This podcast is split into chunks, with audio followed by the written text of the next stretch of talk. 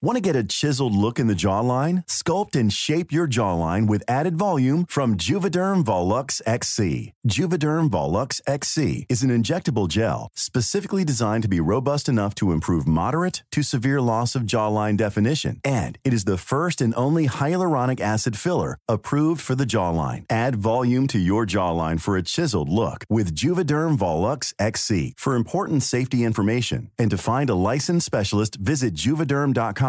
That's JUVEDERM.com. Not for people with severe allergic reactions, allergies to lidocaine, or the proteins used in Juvederm. Common side effects include injection site redness, swelling, pain, tenderness, firmness, lumps, bumps, bruising, discoloration, or itching. There's a risk of unintentional injection into a blood vessel, which can cause vision abnormalities, blindness, stroke, temporary scabs, or scarring. Talk to a licensed specialist to find out if it's right for you. Visit Juvederm.com. That's JUVEDERM.com.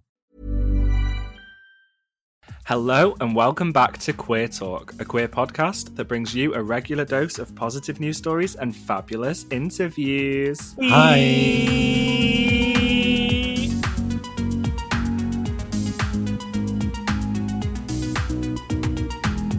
Throughout Season 3, Spencer and I will be hosting Good News episodes where we will be joined by different guests each time to discuss some recent positive LGBTQ plus news articles. But before we do that, close your eyes. We're going to go back in time, listeners. We're going to do queer time travel. And I'm so excited for you to join us on this journey.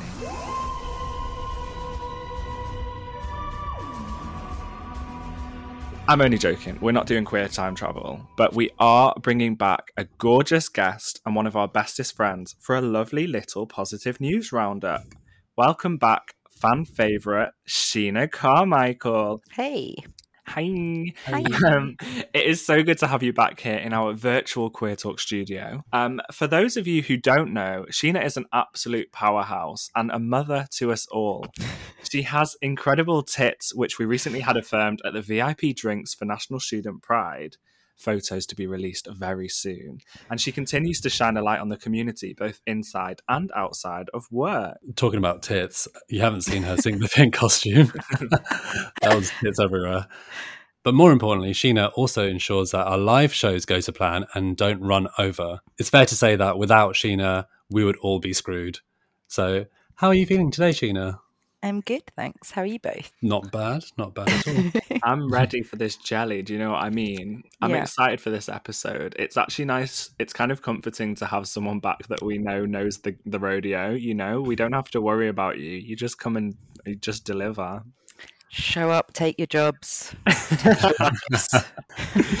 Girl, you take my job. Okay, Mufseen, why don't we start with your news story? This one is about Heartstopper, a new Netflix TV show that's coming out soon, and it's based on a graphic novel of the same name. The graphic novel is written by Alice Oseman, and so the story of Heartstopper is about two classmates, Charlie and Nick. Charlie is your kind of shy, out-of-the-closet schoolboy who's been bullied and is bullied sometimes for being gay. And Nick is a rugby-playing, currently in-the-closet schoolmate who becomes more protective over Nick, and that kind of sparks a friendship and a romance.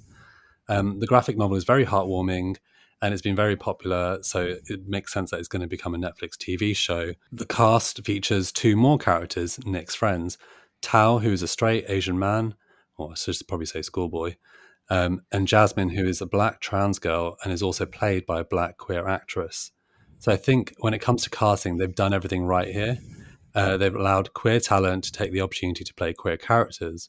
I just hope that the storyline kind of stacks up, because, you know, when they adapt stories from like books and graphic novels, they change things, or it can just be a bit cringe on TV, which you don't expect from graphic novels. Mm-hmm. So I'm really hoping that the TV show is great. And we might be a bit old in this room for this show, because it is kind of like... You know, speak for yourself, Simon, well, you're not a 16-year-old schoolgirl, are you? I am in my head. But it's great that young queers get the representation in media that they need and deserve on, like, you know, big platforms like broadcast platforms like Netflix. So yeah, I'm really looking forward to it. Have you guys read the book? I have not. It's very quick. It's mostly pictures. That's the only reason I picked it up. Oh my God, amazing. I can definitely do a picture book. My attention span is not very vast. So yeah, I've seen it everywhere though. When I go to like comic book stores and stuff in the UK, there's like a little LGBT section and it just has Heartstopper and like literally nothing else. Yeah, when I read it, it was just super cute because like obviously it's these two boys like learning to love each other and learning that they do like each other. And they kind of both have different struggles. So Charlie is like out in school, has been bullied, has been like used by boys before who don't want to come out. And then Nick kind of sees that Charlie's been bullied and, you know, they start friendship. But Charlie kind of assumes that Nick is straight because of the way he acts. So it's really interesting. And I think when I was reading the book, like being an old seasoned queen like me, like reading the book and like reading the bits where they text each other is so cute and so real. And I'm like, oh, that's what it feels like to be in love at that age. So it's kind of, it is very heartwarming. When I say it's heartwarming, it's very heartwarming. I'm just curious to see how that translates. It sounds very similar to Love, Simon. Mm-hmm. It does. Yeah, but it's British. Okay. Okay, we'll take it. We'll take it. I've never watched Love, Simon. I'll probably say it's like every four episodes or something, but I should probably get around to that. You definitely should. Love, Simon was very, very stereotypy and very American and very like perfect, but it was cute all the same. I still cried. Yeah, I still get mad at his friends though. Yeah, idiots. Oh, what do the friends do? We can't spoil it for you. Okay. Spoilers. But also in the news, like we've got superheroes like Superman and Green Arrow coming out with kind of bisexual and asexual storylines as well. So there's a lot of kind of stuff out there that, you know, in the mainstream kind of comic books and graphic novels and all other medias representing all parts of the LGBTQ spectrum. I guess my only criticism is that a lot of these storylines are very palatable and they are kind of not diluted, but like, you know, this is a story about cis white school kids having a romance and it's not. Stuff like that's a bit more real and a bit more gritty probably won't get the funding from Netflix to be a show because it's not like palatable for a wider audience. But, you know, sometimes I'm just like, when we talk about stuff like this, I'm like, oh, you know, it's good that the first step's done and then it will open the doors for other stuff. But I'm like, how many more years can we say that? Mm-hmm. It's true. Yeah, you're right. We've got people like Shiva, you know, making that stuff, and Netflix did commission that to be made. Mm-hmm. So I feel like progress is definitely happening, but you're right, it takes way too long and there's definitely an audience for it. Queers would love something that isn't a white gay man finding love once again, because I'm sick of it. I mean, while I love things like the BFI Flare Festival, it would be lovely to just be able to put stuff on Netflix and just be like, oh yeah, that represents my life, rather than having to go to a specific queer film festival. And Netflix has money, like they're not going to run out of space. They're not like fucking, you know, your old USB stick from high school. They literally can just put a little section on that says BFI Flare or queer fucking whatever, and you just put it on. Yeah, there's no excuses. We've seen how these big companies are sometimes a bit cautious about LGBT representation. Have you read about the I think it was a gay kiss in Buzz Lightyear that got taken out and then put back in after the whole Florida don't say gay ban. And then also in the new Fantastic Beast film, it's been released in China without like the gay Dumbledore storyline. If you can edit 8 minutes out of your film, it ain't queer, baby. Yeah, Sheena.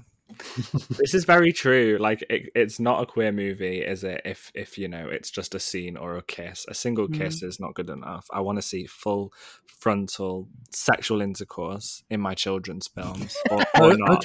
Yeah, sorry, maybe not. Shit, I got carried away. That's a safeguarding issue, Spencer.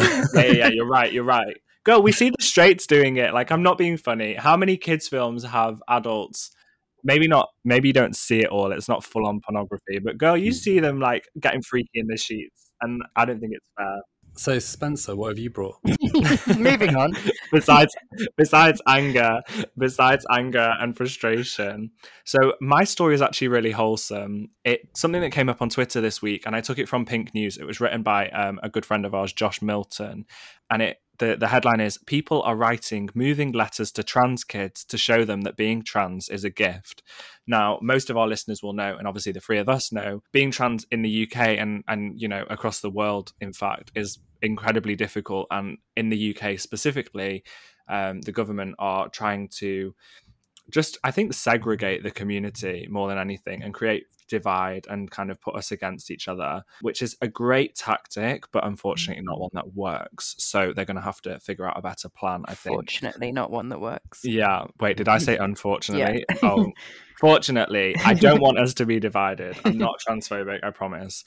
So under the hashtag Letters for Trans Kids, trans, non-binary and gender non-conforming Twitter users told their own stories of basically their childhood, what it meant to be trans, but they were all like really positive, and like some of them were actually quite humorous.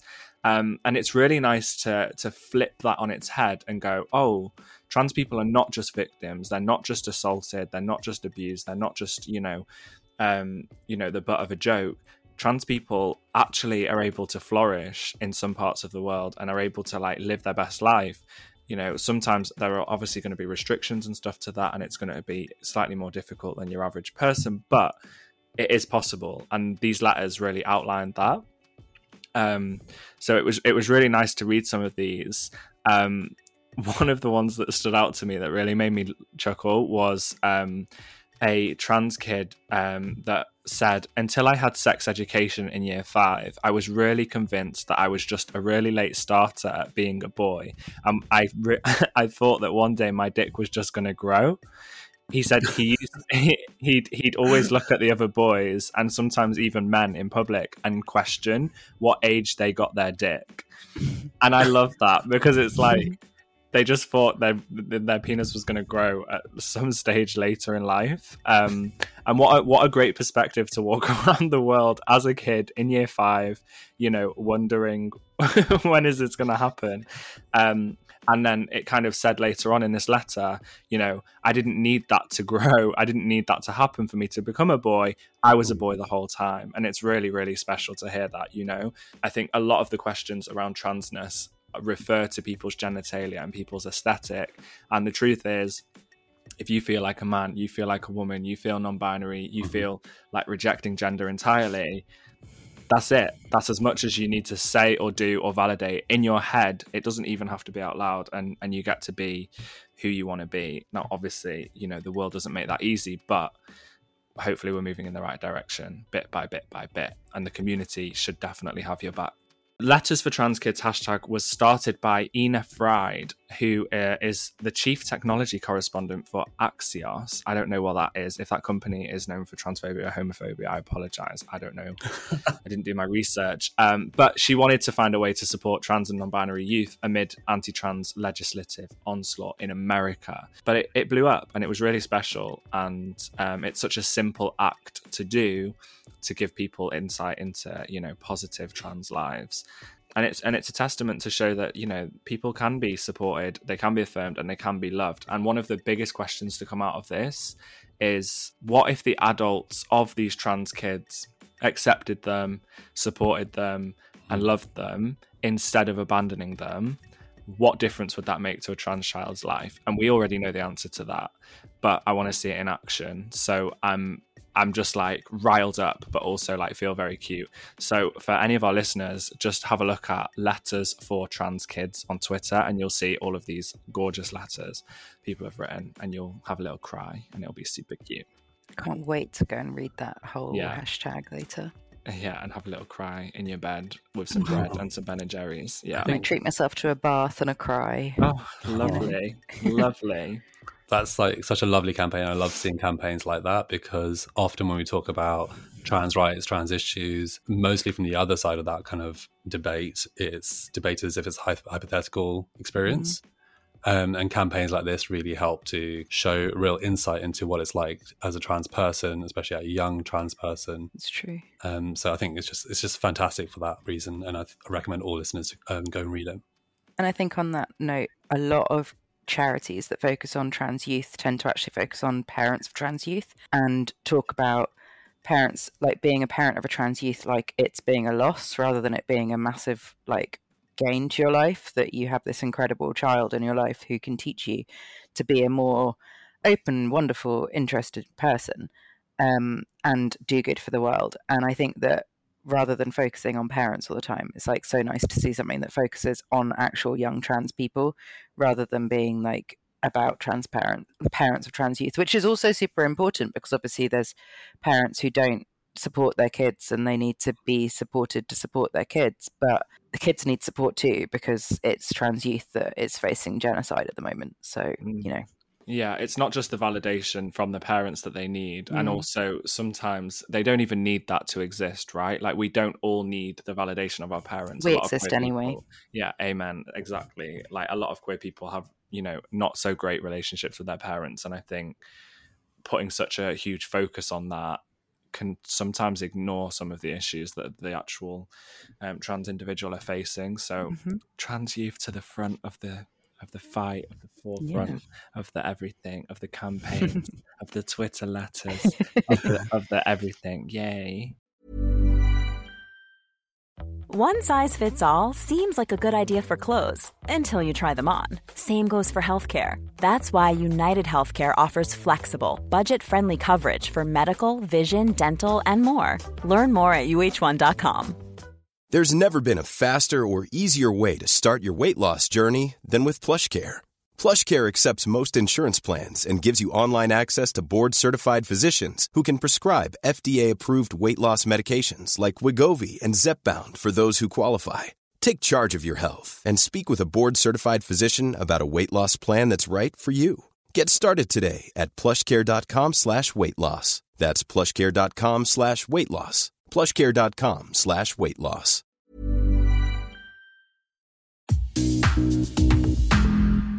Now, I did not just play the Doctor Who theme tune at the beginning of this episode for no reason at all.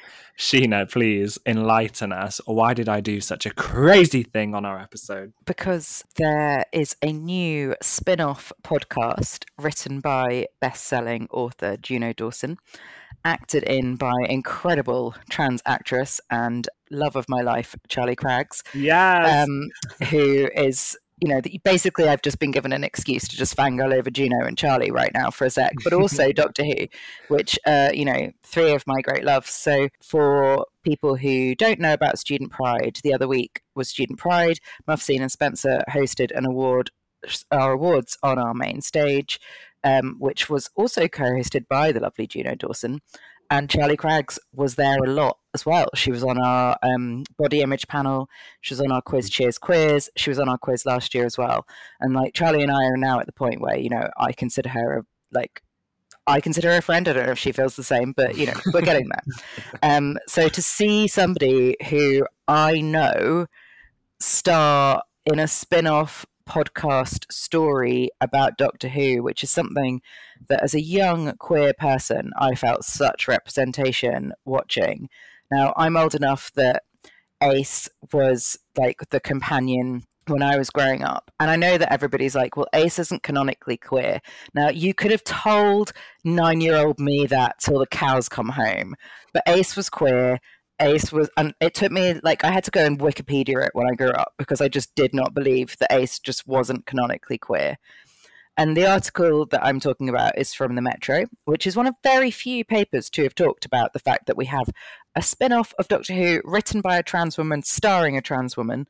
There's not been enough press given to that. Like, Juno's an incredible author, whether she's trans or not, and her books are amazing. And I can't imagine that this isn't, like, the episode one was amazing, and the rest of the series isn't going to be incredible.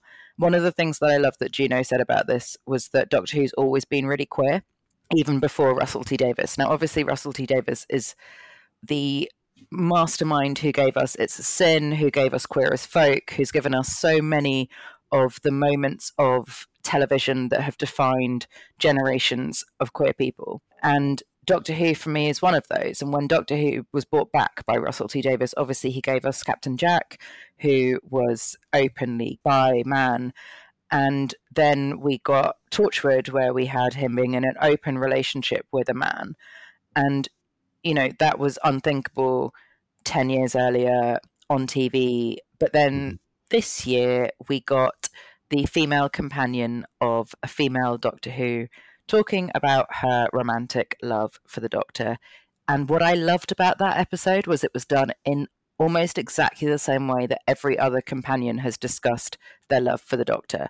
And what I love about queer love and queer representation when it's shown in media is when it's shown to be like not revolutionary, where it's just done and it's just dealt with in the same way, because we love just like everybody else loves. Every act of love is revolutionary, but it doesn't have to suddenly be a massive big fanfare. It was quiet, it was understated, it was beautifully done. And now we have this spin-off that Juno has described as just three geeky girls who run a podcast about this blue box that has been seen through history. So it's basically like almost fan fiction about Doctor Who, but it's part of the canon universe and it's been officially endorsed by the BBC, which, when you consider how the BBC is not always the kindest to our community, particularly to our trans siblings, it's quite telling that BBC Sounds were able to produce something that is not transphobic, is not queerphobic, celebrates a trans actress in a trans lead role, which is so important, particularly when so many of our leading roles get given to straight people or cis people who are not representative of us. So that's my very excited good news. And it meant I got to talk about student pride as well, which, you know. We'll never miss a chance to talk about student pride. But it was great to meet Juno. Like, Juno's a proper professional, lovely person and a great writer. Absolute babe. Like, I've been reading Juno's books for years, and now I feel like, you know, it's like it doesn't feel like being a celebrity anymore, which is really nice. Yeah, she was very down to earth when we met. This was the first time I'd met her in real life. Everyone we met at Student Pride was like, "Oh, I already know Mufseen from Twitter. I've seen Mufseen's tits on Twitter," and I'm like, "Great." I'm like, "Well, anyway, I'm Mufseen's sidekick, so you know, it's great to meet you." Just need to get your tits out more, Spenny. Yeah, I'm working on it. I've been working on getting mine out more recently. Girl, I have not noticed twice in 2 weeks. I can't believe it. We're just getting full frontal tittage from you, and I love that. You're both learning from the best. I've learned from Charlie Craggs, actually. She loves to get tits out, and we love it. We love titties. So, like, with Doctor Who, I might actually listen to this because I've kind of fallen out of Doctor Who for a bit. Same. I watched the Christmas episode because I had had a heads up that there was queer shit. So I watched it after a bit of a hiatus of a few years where I know that there had been a character who was, I think, in one of the spin-offs who was queer, and there was a non-binary character, I think, who was one of the... Anyway, there was some queerness in the last few seasons, but not anything that, like, grabbed me in past having kind of lost the thread. Yeah. But I watched that and was like, oh, yes. And then has therefore watched the specials because I was like, I'm rooting for these two, like, even though I'm very much always been somebody who's like, I hate when the companions fall in love with the Doctor.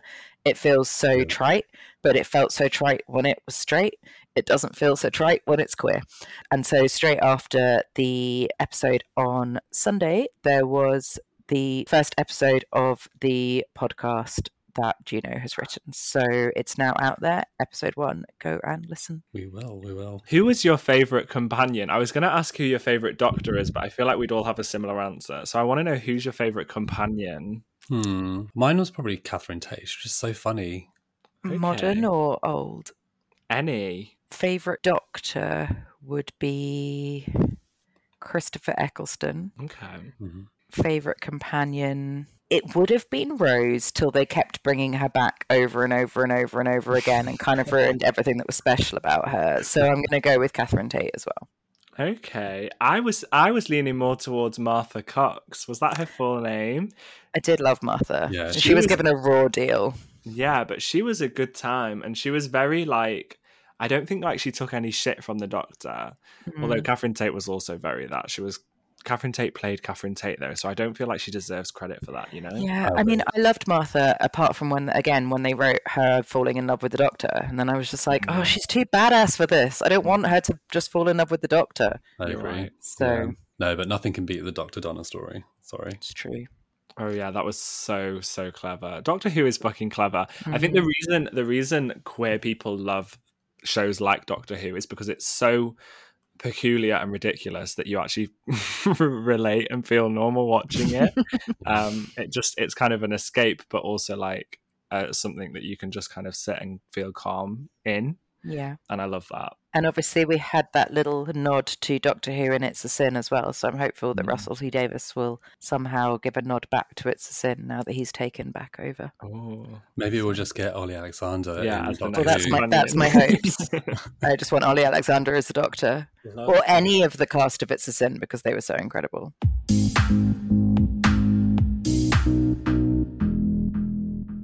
Okay, so what a wonderful news episode. We've got a new queer Netflix show. We've got some wholesome trans letters that you can read on Twitter. And we've got a podcast you can listen to through the BBC and all of your favourite streaming platforms. So basically, we've just given you a lot to take away from this episode and to consume.